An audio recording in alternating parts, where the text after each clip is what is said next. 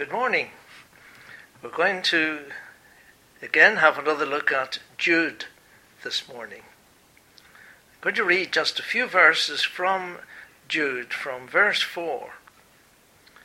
For there are certain men crept in unawares, who were before of old ordained to this condemnation, ungodly men, turning the grace of our God into lasciviousness and denying the only Lord God and our Lord Jesus Christ. I will therefore put you in remembrance, though ye once knew this, how that the Lord, having saved the people out of the land of Egypt, afterward destroyed them that believed not. And the angels which kept not their first estate, but left their own habitation, he hath reserved in everlasting chains under darkness unto the judgment of the great day. Even as Sodom and Gomorrah, and the cities about them in like manner, giving themselves over to fornication, and going after strange flesh, are set forth for an example, suffering the vengeance of eternal fire. Let us pray. O God, we pray as we again study this little epistle of Jude that you will help us to rightly divide the word of truth. In Jesus' name we pray. Amen.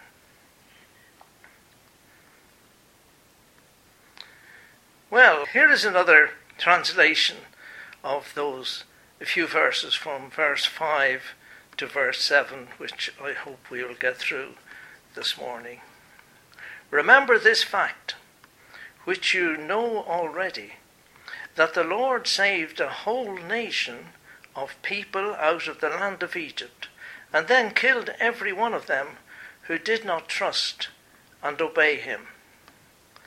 And I remind you of those angels who were once pure and holy but turned to a life of sin.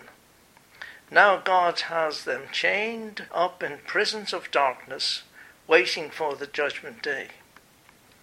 And don't forget the cities of Sodom and Gomorrah and their neighboring towns, all full of lust of every kind, including lust of men for other men. Those cities were destroyed by fire and continue to be a warning to us that there is a hell in which sinners are punished. Very solemn passage that. We'll just pick up from where we left off last week. I wonder how many of you uh, took the advice and read 2 Peter chapter 2. Do I hear? Oh, I forgot. I should have done it. Don't worry, you can read it later on today.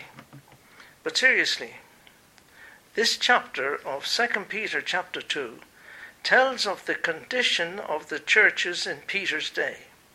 And quite honestly, it is very similar to what is happening around us today. Watching a bit of that very moving Royal British Legion programme yesterday evening reminds us of the horrors of war and the consequences in human terms. However, what it also shows is the gap between what Scripture says and the prayers said for victims, especially those who have been killed. And this included a prayer for our beloved Queen, that she would be brought into eternal life. This is at odds with John's teaching in both his Gospel and his first epistle. John 20, verse 31. But these are written, these words are written, that ye might believe that Jesus is the Christ, the Son of God, and that believing ye might have life through his name. First John chapter 5 and verse 13. These things have I written unto you that believe on the name of the Son of God, that ye may know that ye have eternal life, and that ye may, ye may believe on the name of the Son of God, that ye might know that ye have eternal life. The Bible teaches that those who believe on the name of the Son of God here and now have eternal life. We don't have to pray that we will receive eternal life. We have it today. Praise God. But looking at 2 Peter chapter 2, to which Peter reminds us, there are a few facts, and Peter reminded those to whom he was writing of many things but of three separate and specific events in particular. When God intervened into both angelic and human affairs. 2 Peter chapter 2, and we'll just read a few verses at the, at the start of this epistle. 2 Peter chapter 2. But there were false prophets also among the people, even as there shall be false teachers among you, who privily shall bring in damnable heresies, even denying the Lord that bought them, and bring upon themselves swift destruction. And many shall follow their pernicious ways, by reason of whom the way of truth shall be evil spoken of. And through covetousness shall they with feigned words make merchandise of you, whose judgment now of a long time lingereth not, and their damnation slumbereth not. For if God spared not the angels that sinned, but cast them down to hell, and delivered them into chains of darkness to be reserved unto judgment, and spared not the old world, but saved Noah, the eighth person, a preacher of righteousness, bringing in the flood upon the world of the ungodly, and turning the cities of Sodom and Gomorrah into ashes, condemned them with an overthrow, making them an example unto those that after should live ungodly. Very serious words again. So, the three items there that Peter uh, brings to our attention the punishment of the angels who had sinned, the punishment of the ancient world of Noah's day by flood, and the punishment of Sodom and Gomorrah wiping them out, a complete civilization of those cities in the Jordan plain because of their evil, unnatural practices. Of course, we know that Jesus also spoke specifically about the last two in that list the flood and the destruction of Sodom and Gomorrah. In Genesis 6, we read that the earth was evil, and every thought of the imagination of man's heart was only evil continually. And God said he would destroy his civilization. And then, verse 8 in chapter 6 of Genesis we read that wonderful word, and Noah found grace in the eyes of the Lord. You know, I was thinking about that this morning. Sometimes we think we're uh, isolated a bit. Perhaps in your office, on the building site, you think you're having a rough time. Noah and his family were the only people in the whole world that God could say, Noah found grace in the eyes of the Lord. As the time creeps nearer for the end of this age, and the next event on the church's calendar, the rapture of the church to the air to meet our Lord, followed by the great tribulation here on earth prior to the return of our Lord to the earth. Jesus said that the conditions prevailing in the world that resulted in the judgmental punishments of the flood and the destruction of Sodom and Gomorrah would once again be evidenced and be harbingers of our Lord's return to the earth. What was it like in Noah's day? Every thought and imagination of man was only evil continually.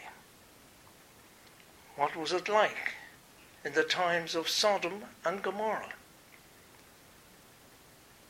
Those the same signs that we saw in Sodom and Gomorrah are being repeated today. And God said, our Lord said, these were harbingers that the time of the end of this age and his return to earth would soon be. We know that before that we will be raptured to meet our Lord in the air. And we'll see now, if we look for a moment, that Jude also had very similar thoughts in his epistle. And we will take a look at what he says. This epistle has some dire warnings for those who disobey the truth of God's Word. In verse 4, we saw that these false teachers had crept in they had wormed their way in. A bit like what our Lord said would happen in John 10. Those that climbeth up some other way, the same as a thief and a robber. The Amplified Version says, They crept in stealthily, gaining entrance by a side door. They didn't come in through the door, the Lord Jesus Christ. Apparently, they were practicing and teaching and saying that after we become Christians, we can just do what, what we like without fear of God's judgment and punishment. And Jude says, The fate of such men, false teachers, was written long ago, for they have turned against our only Master and Lord, Jesus Christ. These were profane, ungodly, and apostate impostors. The fate for such men has been decided and predicted long ago, Jude tells us. What a severe warning. So, in the next few verses, he reminds the Christians of three major events in Scripture for our edification and for our serious consideration. The first, in verse 5 I will therefore put you in remembrance, though ye once knew this, how that the Lord, having saved the people out of the land of Egypt, afterwards destroyed them that believed not. And that's the important part. He destroyed them that believed not. What he's really saying is, I want to remind you of something you already know. You were taught this. And there seems to be a rebuke here for the recipients of this epistle. They had been taught, and yet they had accepted some of these men into their churches. The people had been saved out of Egypt. He says, Ye once knew this, how that the Lord, having saved the people out of the land of Egypt, afterward destroyed them that believe not. Look at Hebrews 3. From, verse 15, we have a summary of this in the sight of God. Hebrews 3, verse 15. While it is said, Today, if you will hear his voice, harden not your hearts, as in the provocation. For some, when they had heard, did provoke. Howbeit, not all that came out of Egypt by Moses, but with whom was he grieved forty years? With whom was he grieved forty years? Was it not them that had sinned, whose carcasses fell in the wilderness? and to whom sware he that they should not enter into his rest, but to them that believed not. So we see that they could not enter in because of unbelief. They could not enter into the rest that God had for them because of unbelief. Unbelief or false belief, not accepting the Word of God as the Word of God. Our future inheritance and our destiny depends on what we believe. John 5, verse 24. Verily, verily, I say unto you, he that heareth my word and believeth on him that sent me hath everlasting life, and shall not come into condemnation, into judgment, but is passed from death unto life. Conversely, he that believeth on the Son hath everlasting life, and he that believeth not the Son shall not see life, but the wrath of God abideth on him. Look for a moment at a verse in Ephesians, the first chapter of Ephesians. We've used this verse on numerous occasions. Verse 13. He's talking about in verse 12 who first those who had first trusted in Christ, in whom ye also trusted, after that ye heard the word of truth, the gospel of your salvation. They heard the fact that God loves them and sent his Son to die for them. In whom, after also that ye believed, ye were sealed with the Holy Spirit of promise, which is the earnest of our inheritance until the redemption of the purchased possession unto the praise of his glory. They heard the gospel, they believed, they trusted in God that he would save them, and he sent his Holy Spirit as the seal the approval that someday we would go and live with him in glory. You know, remember the object of this little epistle. It's to encourage the saints to defend the faith. That was why he was led to write this epistle. He was going to write about something else, but God encouraged him to write about defending the faith which was once for all delivered to the saints. It cannot be tampered with or amended or revised. It was delivered once for all. And so, continuing, we've had the fact that they had denied the Word of God. The apostasy continued. And the angels, which kept not their first estate, but left their own habitation, he hath reserved in everlasting chains under darkness unto the judgment of the great day. He hath reserved in everlasting chains under darkness unto the judgment of the great day. Apostasy. That's what has happened. These angels were guilty of apostasy, renunciation of belief, abandonment of their belief, treachery. These angels had totally abandoned their position and place of trust.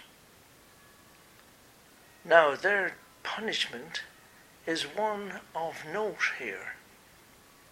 He hath reserved in everlasting chains un- under darkness unto the judgment of the great day.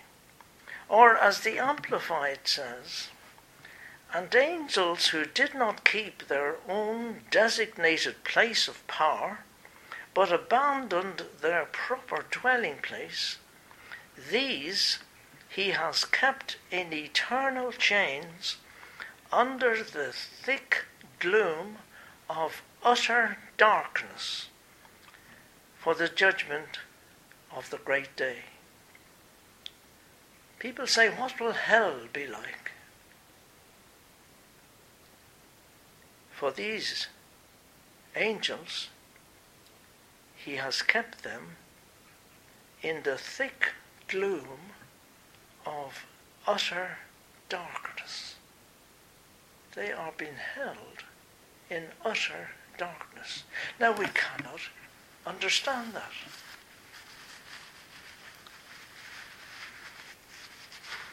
What will hell be like? Now look on further to verse 13 in this little passage of Jude he describes this punishment for false teachers the thick gloom of utter darkness. These false teachers will suffer the thick gloom of utter darkness until the final judgment. What a woeful, awful future for somebody.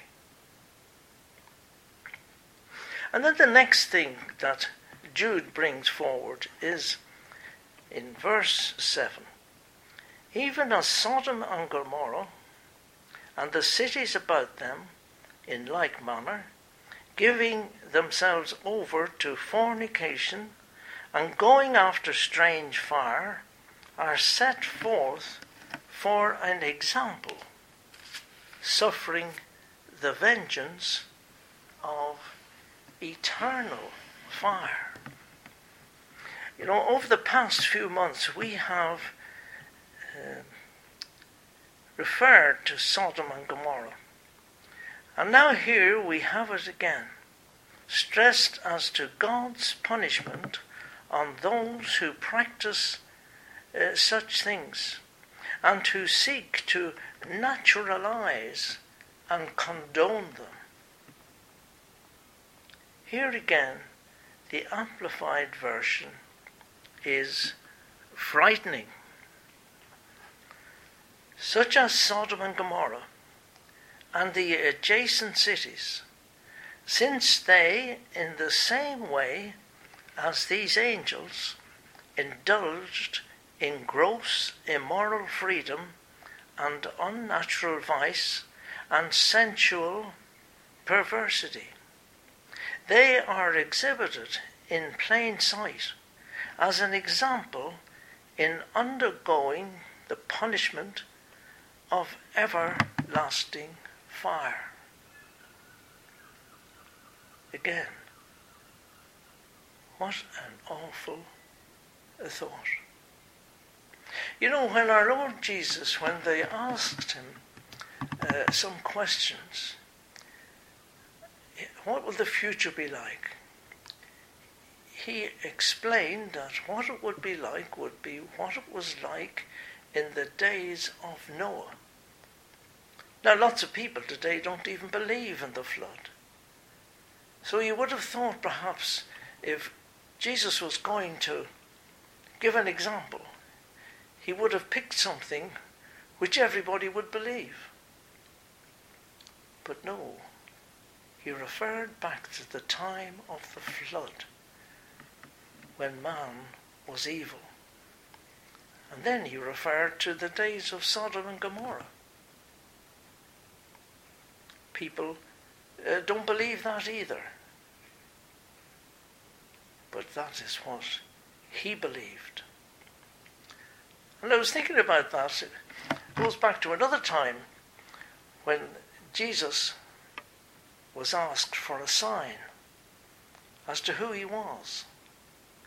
And he said, as Jonah was three days and three nights in the whale's belly, or the f- big fish, the um, he said, So shall the Son of Man be three days and three nights in the earth.